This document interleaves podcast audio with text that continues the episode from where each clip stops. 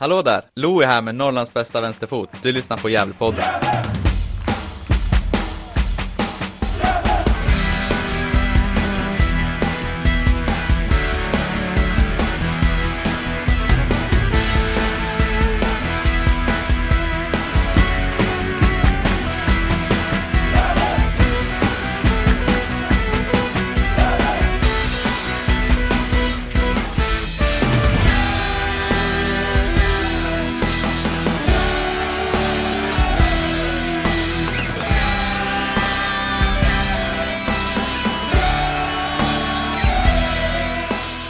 Hallå fotbollsvänner och hjärtligt välkomna till ännu ett avsnitt av Gävlepodden. Det är nummer 178 i ordningen. Det är också avsnitt 4 av Gävlepodden tippar ettan norra. Vi har kommit fram till Stockholmslagen IK Frej, IFK Haninge och Täby FK. För analys står eh, jag, Andreas Ström, tillsammans med Johan Norrström och eh, Niklas Backlund i det här avsnittet. Spelar och tränarintervjuerna är gjorda av Johan Norrström och mig, Andreas Ström. För dokumentation och insamlande av fakta till faktadelen står Niklas Backlund. Och mixning av podden är det som vanligt jag, Andreas Ström, som står för. Är det så att du tycker att vi gör ett bra jobb med Gävlepodden och vill bli en Patreon till oss så surfa in på www.patreon.com Gävlepodden och skänk minst en dollar i månaden. Man får också ofta tillgång till poddarna lite tidigare än alla andra och en del extra material. Vi finns också på sociala medier på Facebook, Twitter och Instagram. Sök efter Gävlepodden där och eh, gå med eller likea oss. Med det sagt så vill jag önska alla en trevlig lyssning.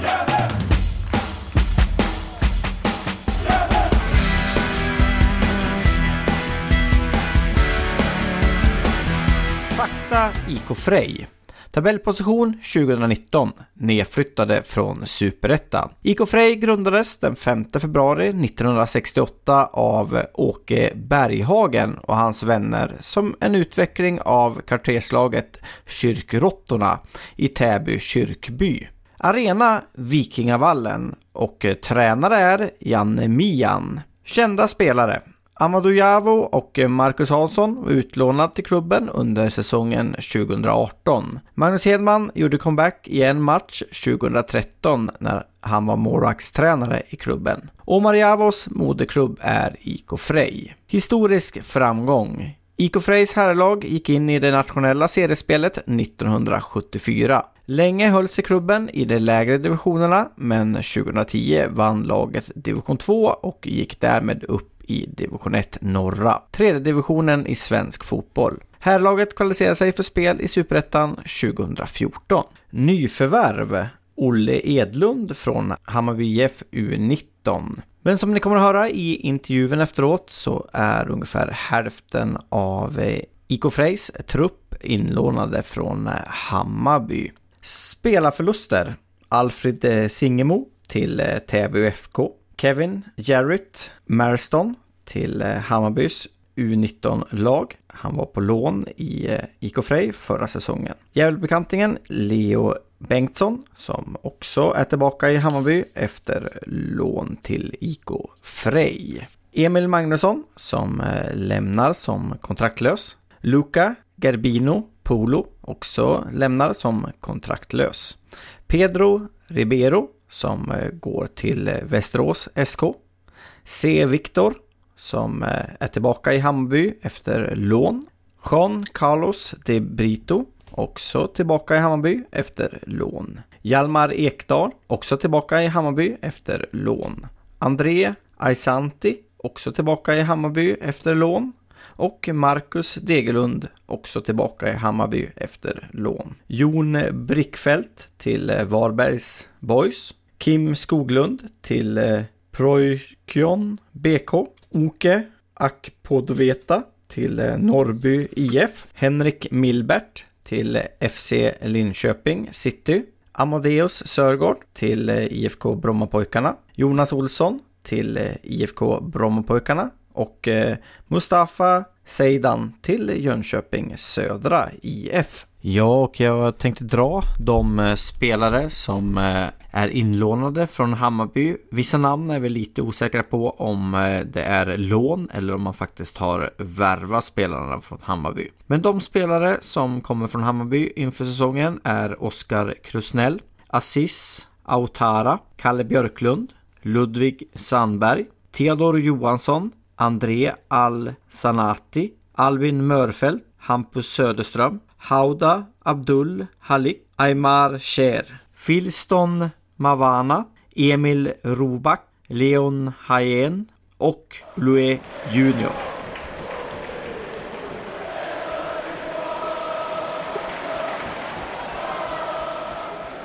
Ja, så här svarar Anders Berghagen, tillförordnad sportchef i IK Frej på Gävlepoddens frågor.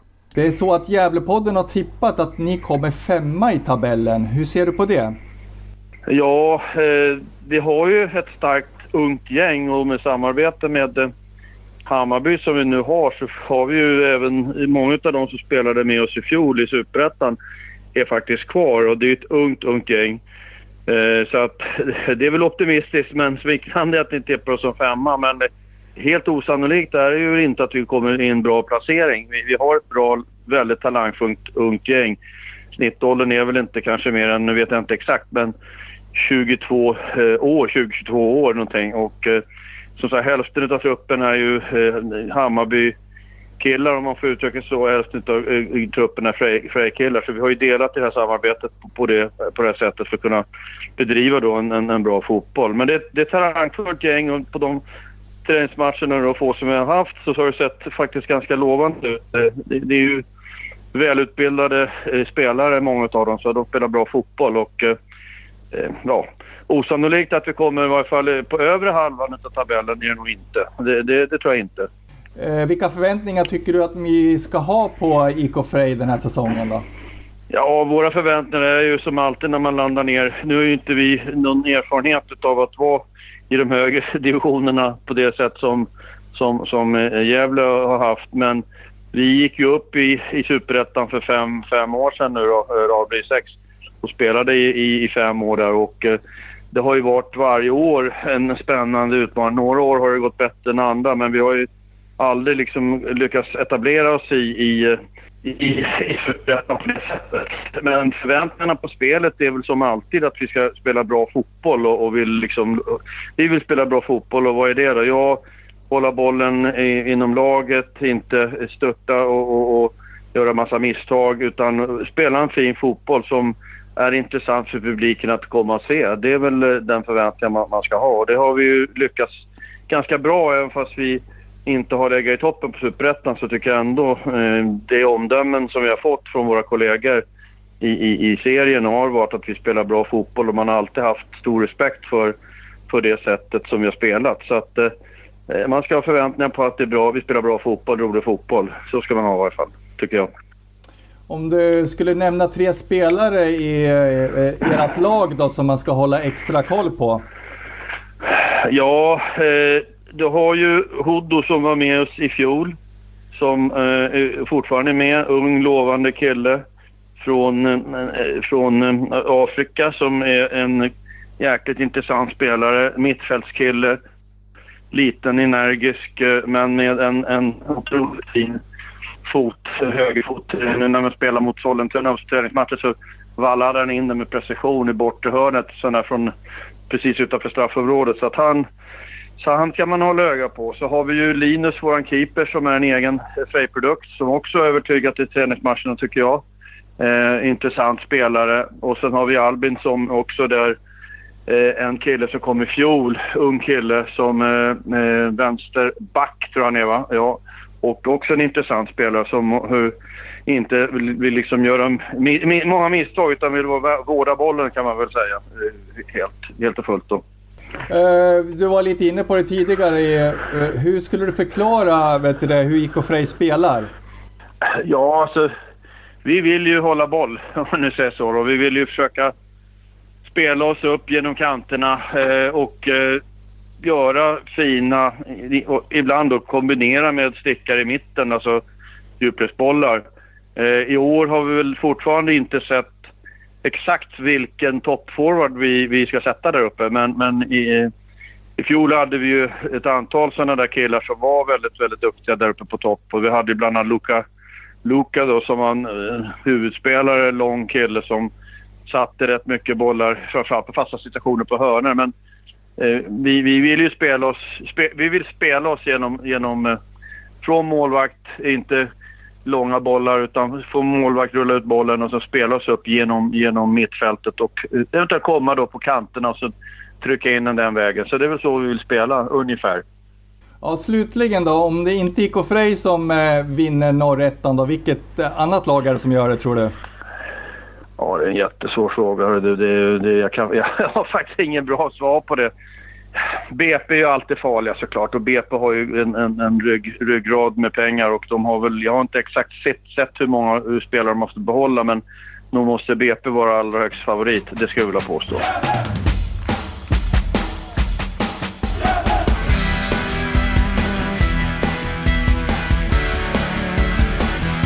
Ja, då har ni precis hört intervjun med eh, Anders Berghagen som är tillförordnad eh, klubbchef i IK Frej. Och vi i Gävlepodden har tippat att de kommer femma i tabellen. Eh, eh vad har du tippat om Andreas? Ja, jag tippar ju de nia då. Eh, och jag måste ändå säga att jag, ja, det, det, kan bli så men det finns ju otroligt mycket eh, talang i IK Frej. Eh, halva laget kommer ju från, eh, från Hammarby. Eh, antingen man är utlånad eller så har man precis gått över till IK Frej som bossman. Men jag, jag, tror att de sitter ihop på något sätt, Hammarby och, och IK Frej helt enkelt. Eh, min, eh, min tippning den handlar väl mycket om att jag tror att något av lagen som åkte ur från, eh, från Superettan kommer att få eh, lite baksmälla i år. Eh, och då tippar de nia, lite jävla light helt enkelt. Okej, okay, jag förstår. Ja, jag har ju tippat dem eh, femma eh, i tabellen och eh, jag tror att, eh, att de kommer att eh, gå bra gå bra den här säsongen helt enkelt. De har det här samarbetet med Hammarby. Eh, de har förvisso ett ungt lag men eh, det finns ju väldigt mycket, mycket talang i IK Frej och mycket beror ju naturligtvis på på att de har det här samarbetet med Hammarby och att de, att de kan låna in bra spelare, talangfulla spelare. Eh, eh, man har ju en väldigt duktig kille som jag varit väldigt imponerad av eh, när de mötte Gävle här i en träningsmatch och det är Abdul Halik Hudu som är ja, styr och ställer och är väldigt duktig. Och så har de ju en duktig back som heter Oskar Krusnell och eh, sen har de ju Filston Mavana. Eh, det här med afrikanska namn och så. Jag tror att man uttalar det så i alla fall. Han är ju fostrad i Malmö FF och var ungdomsproffs i tyska Bundesliga-klubben Hoffenheim. Och, eh, det är ju en spelare som jag vet att man eh, tror väldigt mycket på. Eh, han är väl eh, utlånad från Hammarby till IK Frej och eh, det är ju en kille som man tror väldigt mycket på. Eh, så att, eh, nej, jag tror mycket på, på IK Frej. Spela bra fotboll, fin fotboll och eh, jag tycker väl egentligen att man eh, dominerar i träningsmatchen mot Gävle här eh, tidigare i våras men att eh, ja, nu lyckas Gävle vinna på något sätt ändå och eh, ja. Nej men eh, Frej kommer femma, det tror jag. Vad tror du då Niklas? Uh, ja, det är svårtippat lag, Frej, tycker jag. Dels att man inte alls övertygade förra året i Superettan. Uh, men samtidigt har man ju det här samarbetet med Hammarby som jag tror kommer gynna klubben ännu mer den här säsongen, som man har gått ner en division. Och eh, således borde ju tempot passa de här unga Hammarbyspelarna väldigt bra. Och Janne Mian är ju kvar som, eh, som tränare. Då klev in som tillfälle förra året, men han är ju kvar. Så det tror jag kan tala för att det blir en ganska trevlig säsong. Men det som inte talar för det är att Leo Bengtsson, han gjorde, spelade 16 matcher, och gjorde 7 poäng. Han vet vi alla vilken kvalitet. I alla fall någon match har haft Real IF. Så det, det talar emot såklart. Och att det varit väldigt stor rullians på spelare. Uh, och jag kollade igenom lite de här P19 akademispelarna som kommer från Hammarby och som kommer få mycket speltid. Och jag har väl fastnat för en anfallare som heter Leon Hien. Uh, som uh, gjorde 21 matcher förra året i P19 Allsvenskan, 22 mål. så det, Jag har gjort mål i matcher i år också, så det, det tycker jag är spännande namn att se. Sen vet man inte hur, hur, hur kvaliteten är på P19-svenskan sådär, men mål är ändå mål, så att säga. Men jag, jag, tror som sagt att de kommer komma trea eh, ändå, för att de har eh, en bra kvalitet i gruppen och bra utbildade spelare från Hammarby där som kommer eh, väga över till den, mest, till den positiva biten. Då. Och vi såg ju i träningsmatchen mot Gävle i början av säsongen att det var ju bra kvalitet och högt tempo matchen igenom. Så Eh, men det är lite intressant också att Anders Berghagen som får höra intervjun här hyser ju lite förundran. Liksom, vem ska man spela på topp? Det, det är väl ett frågetecken som vi kanske inte löst än, så det, det, måste man lösa. Ja, man har ju, man har ju tre forwards då. Eh, det är en 20-åring, en 17-åring och en 18-åring. Bland sina forwards.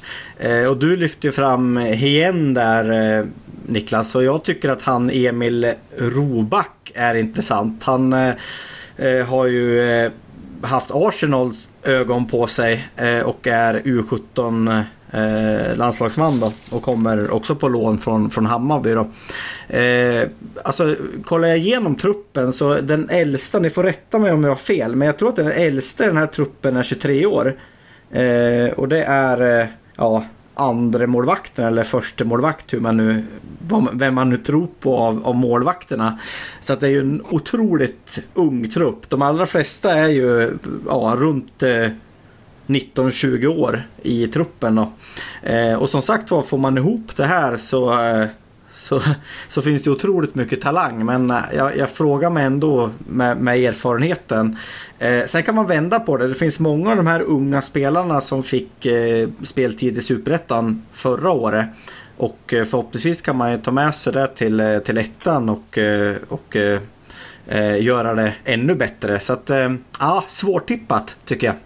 Framförallt tycker jag det är svårt att veta hur spelarna har påverkats av den turbulensen som det var i i vintras med väldigt mycket ekonomiska bekymmer och sånt. Och det, det är ganska lätt hänt att spelarna dras med i allt det där. Så jag hoppas man inte har gjort det då. För min tippnings skull, så att säga. Mm, ja, en rolig detalj var väl också att eh, de var väl upp och eh, spelade tvålagsspel eh, då när den här uppmärksammade matchen där Zlatan var med och spelade i Hammarby så var det ju väldigt mycket spelare från eh, IK Frej som, eh, som också var med på den där träningen. Så att, eh, eh ja, de får ju bra träning och bra skolning vad tänkte du säga Andreas? eh, jag tänkte säga det att eh, jag nämnde bara tre forwards för de har ju en, eh, en spelare som numera har blivit långtidsskadad. Eh, Louis Junior från Elfenbenskusten där, som också är inlånad från Hammarby. Han eh, är nyopererad och, och kommer att missa eh, ganska stor del av eh, säsongen troligtvis beroende på när den kommer igång då. Men eh, eh, han läste jag har Hammarby tagit tillbaka och eh, är opererad helt enkelt. Ja, det är lite synd, för jag vet ju att det, det är en kille som de eh, trodde mycket på också eh, in, inför den här säsongen. Och, och som du säger skulle ju säkert ha, ha gjort eh, stor nytta i Frej eh, under, under den här säsongen. Mm. Ja, sen kan man väl nämna, jag tänkte han Al, Albin Hultin eh, nämner ju eh, tillförordnande klubbchefen där som en, det är ju en 20-årig vänsterback tror jag han är. Eh, som gjorde 10 matcher i Superettan förra året. Och, eh, även Kalle Björklund som är eh, Jocke Björklund, hjälte från VM94, hans son där som jag tycker också ska bli intressant att, att stifta bekantskap med. Ja, just det. Det stämmer. Se om han har samma egenskaper som farsan. Ganska kort och snabb, jag vet inte. Ja, är han, eh, är han eh, hälften så bra som eh, pappa sin så, så kommer han ju vara en riktigt bra mittback i, i division 1 i alla fall. Det är en sak som är klar. Mm. Sen sätter jag lite frågetecken för målvaktsposten faktiskt i IK Frej. Jag tycker att, att det ser lite oprövat och, och, och ungt ut. Eh, som sagt var så är det ju Benjamin Maschini tror han heter. Svensk-amerikan eh, då. Han har ju för sig erfarenhet från, eh, från Spanien och Holland och, och, USA och så. Och är fostrad i, i Djurgården. Men det är ju inte han som, som klubbchefen nämner. Utan det är ju Linus Dahlgren som spelade i Norrtälje förra året och har kommit tillbaka till till IK Frej inför den här säsongen. Så att, eh, jag sätter lite frågetecken för eh, målvakterna faktiskt. Jag tycker det ser lite, lite oprövat ut. Ja, och så har vi Per som har tippat dem som trea, likt mig. Och Hugo som femma. Som Johan? Precis. Så det är jag som är pessimisten helt enkelt.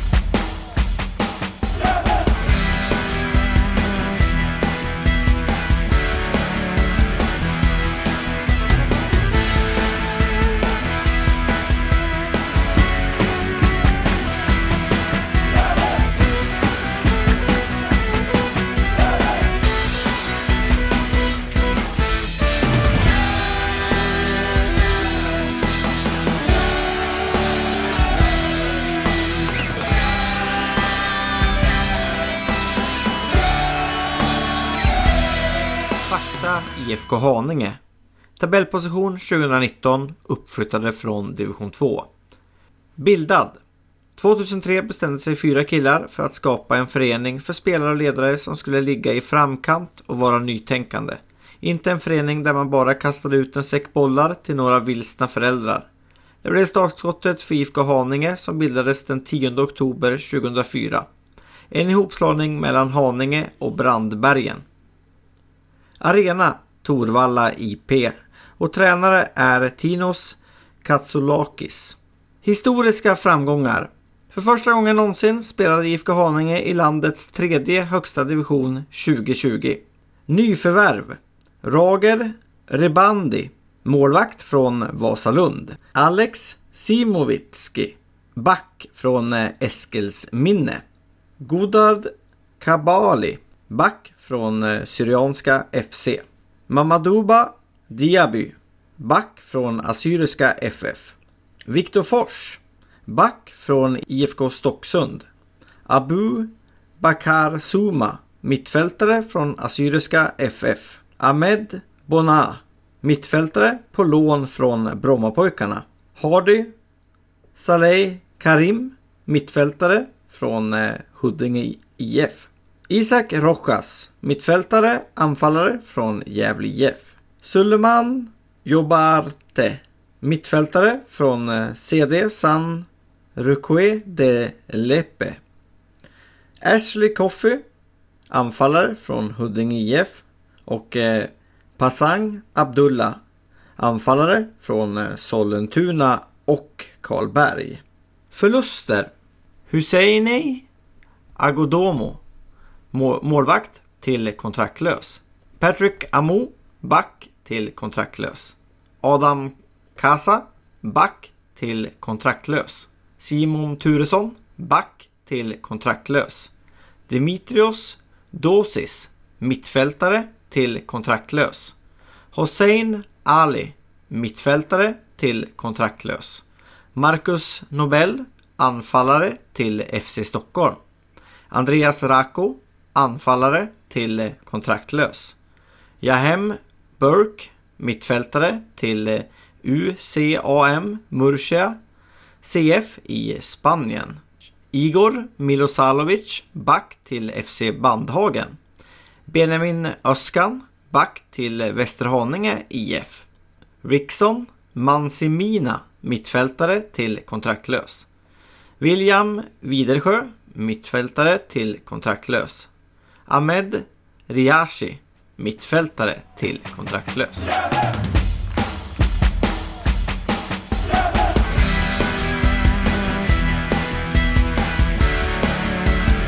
Så här svarar eh, IFK Haninges sportchef eh, Omar Moggi på Gävlepoddens frågor.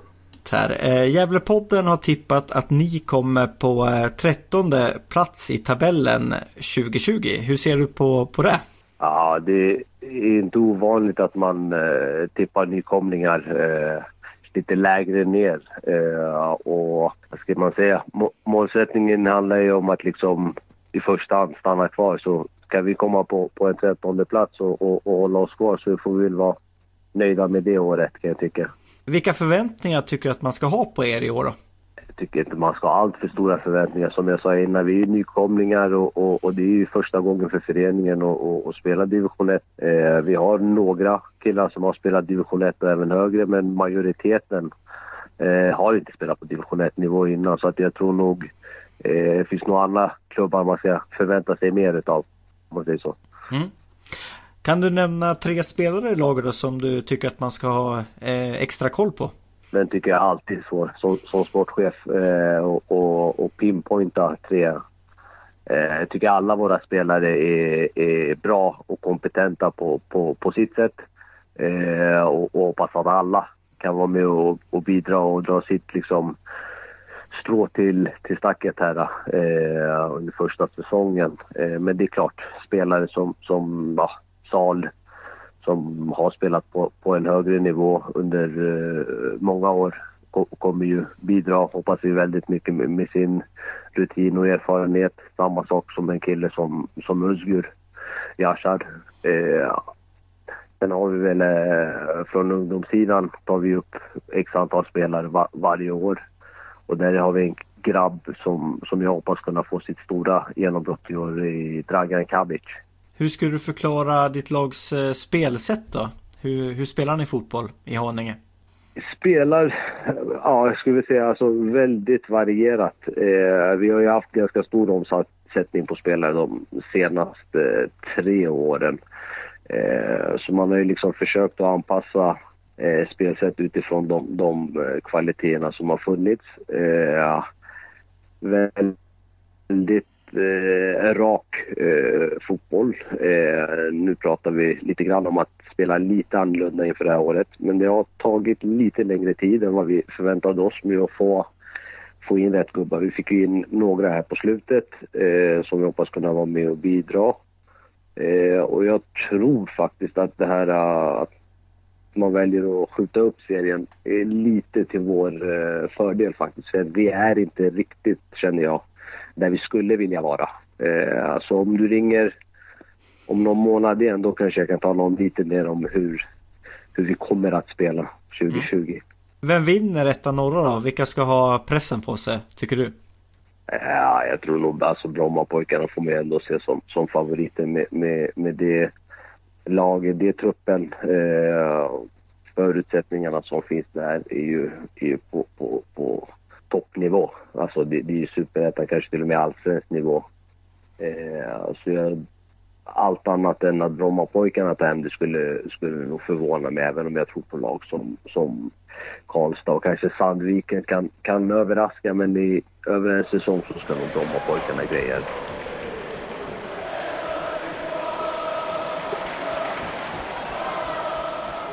Ja, då har vi just fått lyssna på eh, intervjun med IFK Haninges eh, sportchef Omar Moggi. Ja, och eh, Haninge tycker jag är en, eh, en intressant eh, nykomling. Eh, och jag har tippat dem faktiskt på elfte plats i tabellen. Vad säger du om IFK Haninge, Niklas? Mm, en relativt ny förening. Så det är väl kul att det går ganska bra för dem tycker det ser väldigt... Eh, jag tippar dem som trettonde plats då. Eh, dels tycker jag att det ser väldigt intressant ut där långt fram. Eh, den tidigare nämnde i avsnitt nummer tre av vår tabelltippning, Pashang Abdullah, har ju lämnat Sollentuna och eh, gått till IFK Haninge istället. Lite oväntat sådär. Och jag tror lite på honom. Så det är väldigt kul för Haninge att han får komma dit. Och så har vi Isak Rojas, som vi vet. Med lite rätt coachning och lite mer klokare beslut så är det en eh, väldigt fin guld, guldklimp i division 1. Man har också värvat en brittisk forward, Ashley Coffey, eh, som gjorde 12 mål på 11 matcher i division 2 förra året. Eh, så det finns mål framåt förhoppningsvis.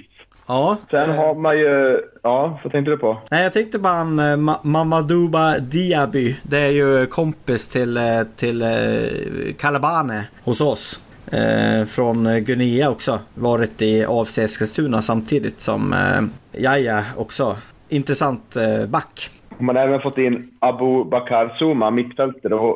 Han är också som Diaby från Assyriska som gjorde starkt år i division 2 förra säsongen. Det var bara ett mål från att kvala till division 1. Så, så det, det, är många spelare som uh, har spännande bakgrund tycker jag. Men dock har man ju tappat toppmålskytten Marcus Nobel. Han gjorde 14 mål. Han har lämnat för FC Stockholm som tränas av vilka då Andreas? Eh, Mjällby va? Det stämmer. Yes. Eh, så fick det må lite dåligt där. Nej, men jag tycker väl att det ser spännande ut. Men jag är väl inte helt övertygad om att eh, det kommer bli så bra som en stabil säsong, mittensäsong, utan det blir nog att kämpa i botten. Eh, men jag tycker man har lyckats behålla en ganska stor stomme av startspelare som kom upp från division 2. Och med lite krydda där framme liksom. Man hade faktiskt lite rolig statistik. Man hade 21 stycken olika målskyttar förra året. Det säger ju ändå någonting. Eller hur?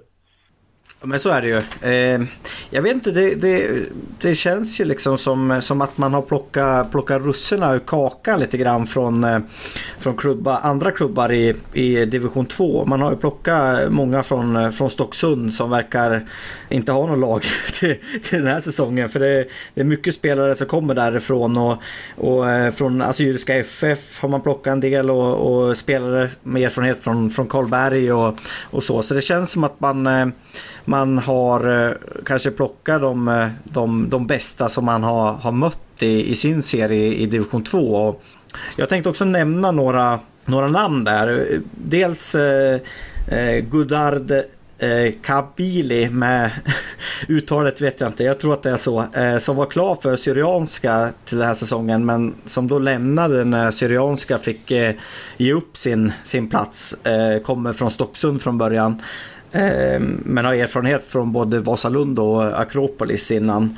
Ehm, sen tycker jag att, eh, jag vet att du nämnde toppforwards Niklas, men eh, jag måste, eh, jag tycker att Öskar Yassar, alltså 38 år, ung med hur mycket erfarenhet som helst från division 1 och division 2 nivå. Jag tycker han är, han är ett år yngre än vad jag är. Tycker jag är trevligt. Ja, man kan inte underskatta alltså, att ha rutinerade spelare i den här serien. Det är, det är ju väldigt få som är över 30 år har vi nu märkt. Så det, och han gjorde ju ändå 11 mål eh, förra året, så hans rutin kan nog vara väldigt viktig ändå. Ja, det tror jag. Sen eh, nämner ju eh, Moki Dragan Kapik där också som eh, 21-årig egen produkt som eh, eh, ska bli intressant att, att se. Vad säger Johan om eh, Haninge?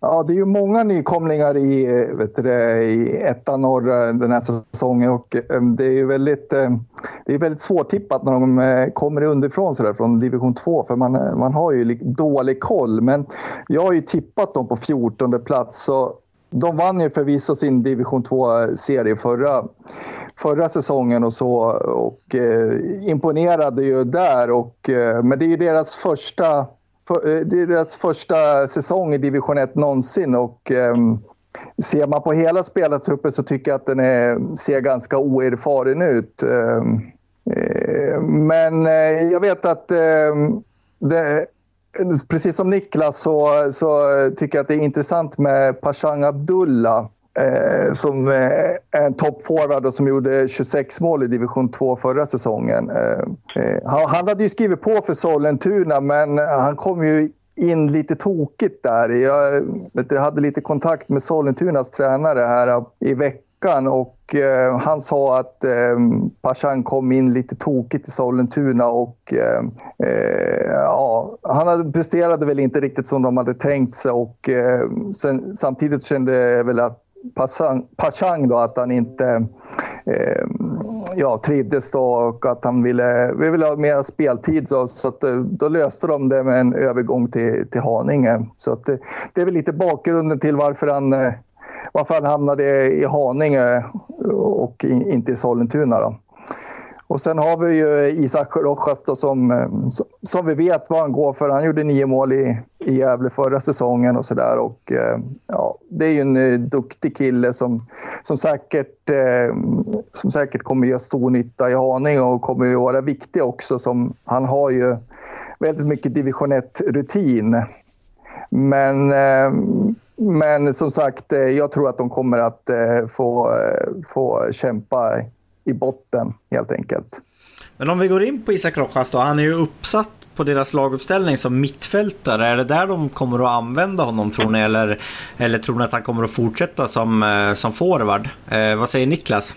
Mm, ja, jag tror att det kanske är lite mer mittfältare. Jag ser han som egentligen större potential att blomma ut till en, en assistkung eller en, än en stor målskytt. Det, gärna i en sån här en yttermittfältarroll eller i en offensiv mittfältare att kunna leverera bollarna framåt där. Det tycker mm. jag. Det, det är ett bättre sätt att använda honom på. Han gjorde ju ändå nio mål, eh, vart det väl innan det var färdigt för, eh, förra året i, i Gävle IF då, hans första säsong som, som forward. Det är ju ändå, ändå skapligt eh, eh, record liksom. Mm. Ja, det är det ju. Men han har ju väldigt fin fot och jag tror ju på de här andra anfallen här framme så det är svårt att veta hur, som sagt, som mycket nu säger, många av de här lagen som vi pratat om, de kommer ju från division 2 och många har gjort många mål. Så det är all, alla kommer ju inte göra lika mycket mål i division 1. Utan, men jag tror ändå för att, för att kunna få plats med de här, här framme så, så tror jag att man vill ha Isak lite mer mittfältsroll och kunna leverera fina bollar. Det kan väl mycket väl vara så att han kanske börjar på mittfältet och eh, blir det så att det blir lite måltorka och det går lite tyngre för de forward som man har där framme så kanske man flyttar upp Rojas eftersom man vet vad han går för. Han, som sagt, de här nio målen han gjorde för, för Gävle förra säsongen, de, eh, de skojar man ju inte bort. Så att, eh, mm, ja, men det ska bli intressant att se ja, hur det blir helt enkelt. Ja. Hur, hur har Per och Hugo tippat då, Niklas? Ja, nu får Johan få gissa här hur Per har tippat. Oj, ja. Då ska jag gissa vad Per har. Jag tror att Per tror att de kommer sist. Oj, jävlar. Nej, han tror att de kommer tolva. Så det var jättedålig gissning. Okej, okay, Hugo då, Andreas? Hugo är ju alltid positiv så att jag tror att han eh, tror att eh, Haninge kommer på eh, tolfte plats också. Ja, det var nära. 11 faktiskt. Aj! Ja, ja men då, är, då, ligger ju, då är jag och Hugo överens helt enkelt. Mm, det är ni. Ja. ja, det var ju roligt. Han är ju han är bra jo, Hugo. Johan, och Johan är tillbaka som pessimist. Det är ja. härligt. Ja, det är skönt. Då är det som det ska vara.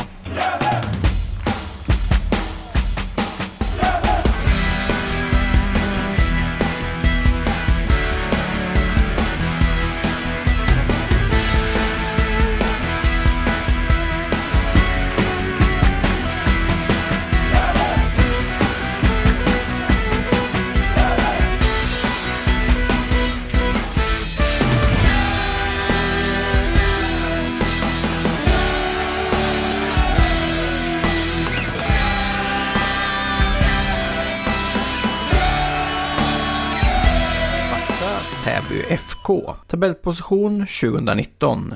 Uppflyttad från division 2. Klubben är bildad hösten eh, 2012 efter att eh, Täby IS och eh, IFK Täby slogs ihop. Arena Tibblevallen. Huvudtränare Daniel Erlandsson. Historiska framgångar. Herrlaget vann division 2 norra Svealand 2019 och blev uppflyttade till division 1 för första gången. Kända spelare Gävlebekantingen Adam Bergmark Wiberg inledde sin eh, seniorkarriär i klubben. Adam skrev ju sedan på för Djurgårdens IF men är i år utlånad till Örgryte. Nyförvärv Adrian Löv från eh, klubbens eget U19. Peter Wiberg också från U19. Theo Torris Brenner från eh, Täbys U19.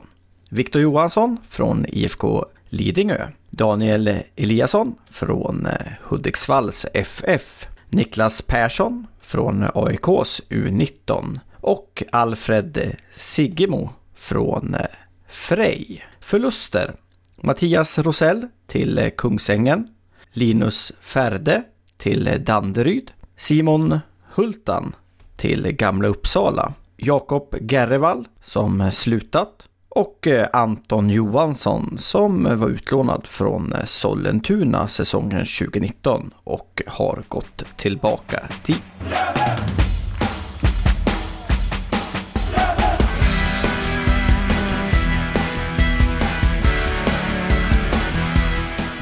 Så här svarar Daniel Erlandsson, huvudtränare i Täby FK på Gävlepoddens frågor.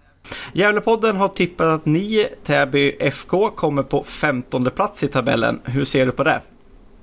Ja, jag såg ju den frågan där. Eh, nej, men inte så mycket. Vilka har du tippat sist?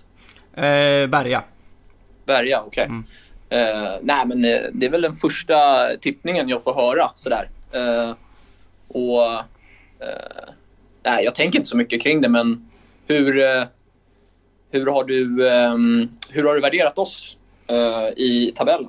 Äh, det är väl att ni, att, att ni är nykomlingar och, och mm. liksom att nykomlingar brukar ha, ha det svårt. Eh, vi har ju slagit ihop, vi har tippat alla fem och så har vi kört ett poängsystem på våra tippningar. Eh, så det blir liksom en samlad tippning, Gävlepoddens tippning då för, eh, från alla om man säger så. Eh, ja. Och ni åkte lite jojo. Sen är det ju så att det är otroligt jämnt i våran poängställning om man säger de fem sista lagen. Liksom. Så att, eh, och då har vi gjort, har man kommit på samma poäng då har den klubben som var i, i serien förra året fått eh, positionen över om man säger så. Så att vi har, vi har gjort det som ett, eh, som ett system. så. Ja, okej. Okay. Ja. ja, ja. Ja. Nej, men det är klart att vi eh, tror att vi kan bli bättre än det. Eh, så. Eh, men eh, det kommer vara många som tippar nu, tror jag, eh, framöver. Mer än vad det var eh, förra säsongen i division 2. Det är större medialt eh, liksom uppmärksamhet, bland annat att, du vill eh, göra den här intervjun. Eh, så jag tror det bästa vi kan göra är att fokusera på vårt. så. Ni, ni, får ta det som en morot helt enkelt. Ja, men du sa att det var tajt där, så om vi jobbar lite hårdare så kanske vi kommer upp några placeringar. Precis. Haninge ligger på 15 där, eller på 13 på kvalplatsen, så de, de får ni susa förbi. Ja, de har kvalplats, okej. Okay. Jajamän. Ja, ja, okay. ehm, vilka förväntningar tycker du att man ska ha på er i år? Um, jag tycker man ska ha um, ganska så positiva förväntningar på oss. Vi kommer från en, en bra trend, en bra säsong och spelarna eh, de, eh, de kommer vara hungriga på att visa att de eh, även klarar av den här nivån.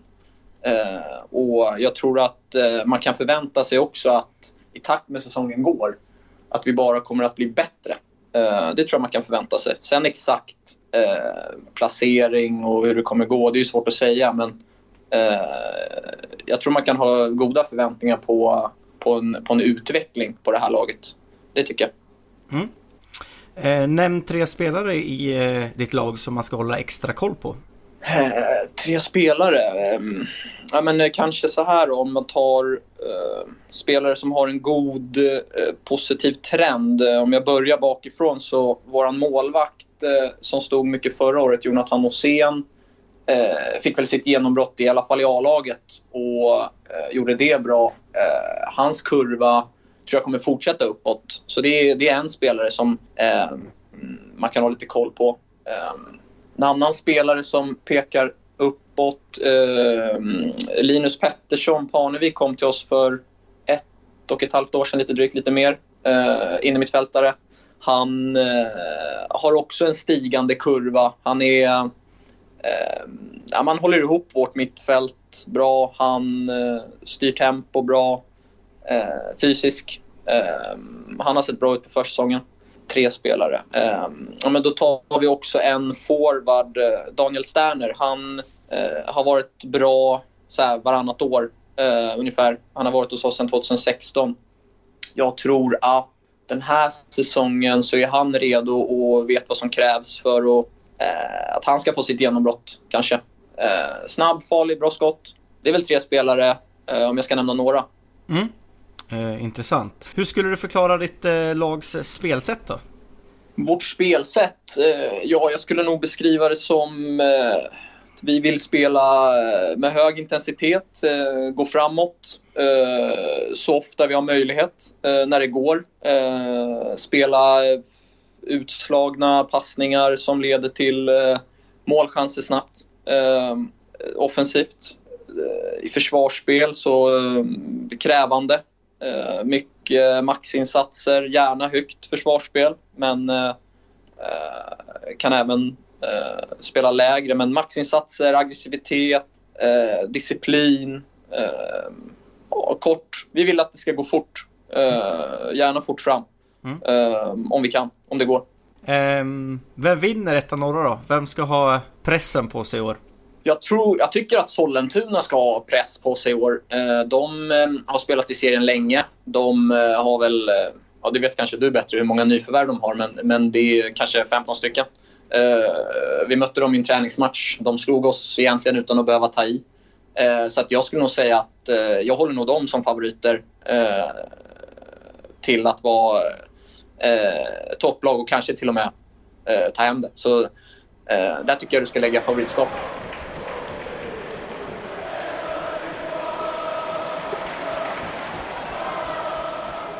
Ja, då har vi lyssnat på huvudtränare Daniel Erlandsson från Täby fotbollsklubb.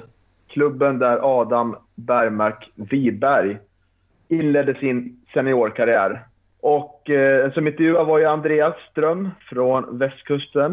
Eh, första, först av allt, hur tycker du intervjun gick Andreas? Jo men det gick väl bra. Eh, han var inte så nöjd med våran tippning. Men eh, nej, det är väl bra att folk inte är nöjda med, med tippningar och tycker att de är bättre än vad vi tycker att de är.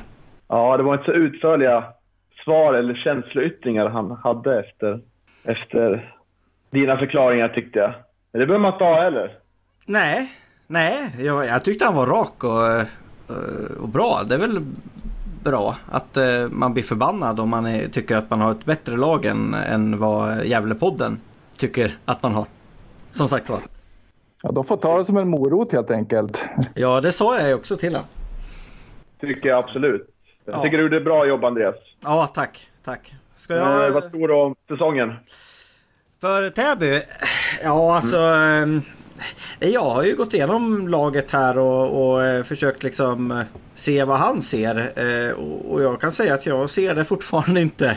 Det är, det är ett lag som... Eh, de har, man ska säga så här, man, man har ju fått behållt nästan hela laget från eh, förra säsongen och så har man eh, plockat in eh, några spelare. Eh, men eh, alltså erfarenhetsmässigt från, från division 1 så så är det väl kanske bara Berga som, som eh, är i paritet med, med Täby när det gäller att, att inte ha erfarenhet om man säger så.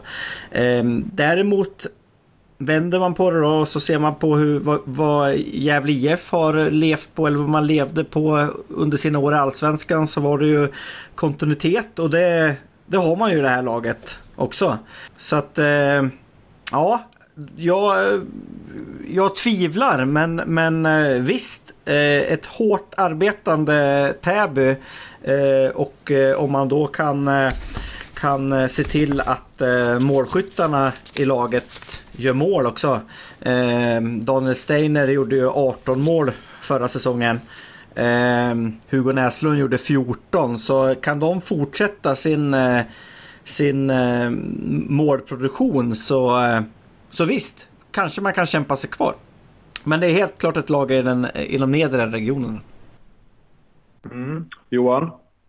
Ja, jag är enig med, med Andreas egentligen. Uh, vet du, jag, har full, jag har ju tippat dem på 15 plats och uh, jag har väl full respekt för att, uh, att man låter de här killarna som, som vet du, spelade upp Täby i, i division 1, att man låter dem fortsätta och det, det, är absolut, eh, kan ju vara så att, eh, att det kan vara någonting som eh, talar för Täby, att man har en mm, samman, sammanspelad eh, spelartrupp så att säga som, som känner varandra och, och sådär. Men eh, jag tror att de kommer få det tufft. Jag tror att, eh, att de kommer att hålla till i tabellens eh, nedre regioner. Och, eh, det var väl eh, det var väl de två spelare som jag också tänkte på som, eh, som du Andreas nämnde. Det är ju Hugo Näslund och, Daniel Steiner då, som, som gjorde över 30 mål tillsammans eh, förra säsongen.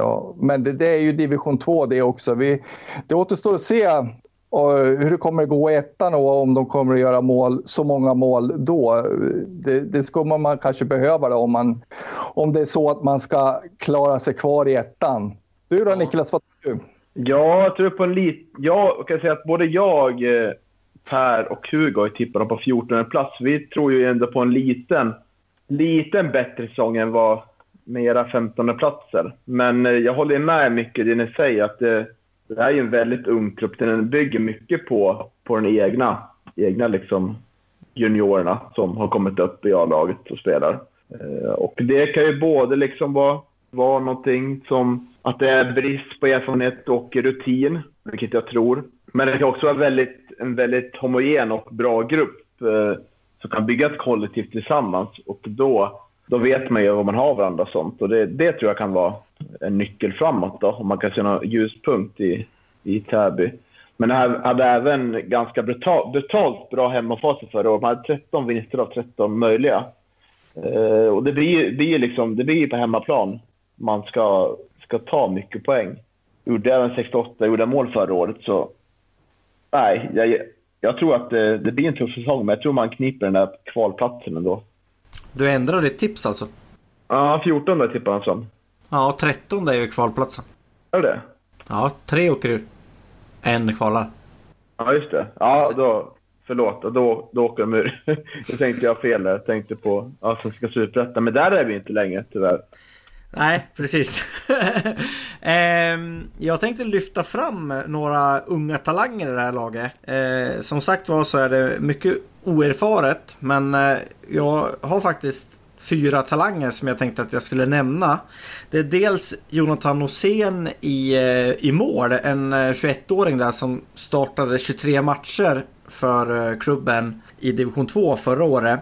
Det är eh, Linus Pettersson Parnevik som eh, också eh, tränare Erlandsson lyfter fram där. Som är fostrad i Djurgården. Startade 18 matcher i tvåan förra året. Sen har man ett nyförvärv, Niklas Persson från AIKs U19. som är landslagsman på U18 nivå för Sverige. som jag tycker är intressant. Han är, han är 19 år nu och borde kunna ta det här steget till eh, seniorfotboll på ett bra sätt. Och sen har man eh, Ilias Amiri, eh, 18-åring som startade 20 matcher i division 2, en forward. Eh, som jag tycker är imponerande att man som, som 17-åring spelar 20 matcher i, i division 2. Mm. Eh, det jag tänkte på när jag läste på lite om Täby, det är ju att man, man förstår ju på något sätt att, eh, att, man, att man tackade nej när det var på tapeten att eh, slå ihop eh, med Frej på något sätt. Att, eh, att jag, jag, eh, jag, kan ändå beundra och ha respekt för att man, att man låter de här spelarna som, eh, som spelade upp Täby från tvåan till ettan också får liksom spela ettan den här säsongen. Det, det är någonting som jag har eh, liksom respekt för och, och tycker att, att det, är, det är rättvisa på något vis. Att, eh, att man slår inte ihop med Frej liksom eh, och, och, och, och, sprider sitt lag för vinden utan, utan att man, utan man, man, man spelar på med, med, med de spelare man hade förra säsongen och, och det, det tycker jag är bra. Hur löd resonemanget där kring hopslagning? Eller icke ihopslagning, vet du det?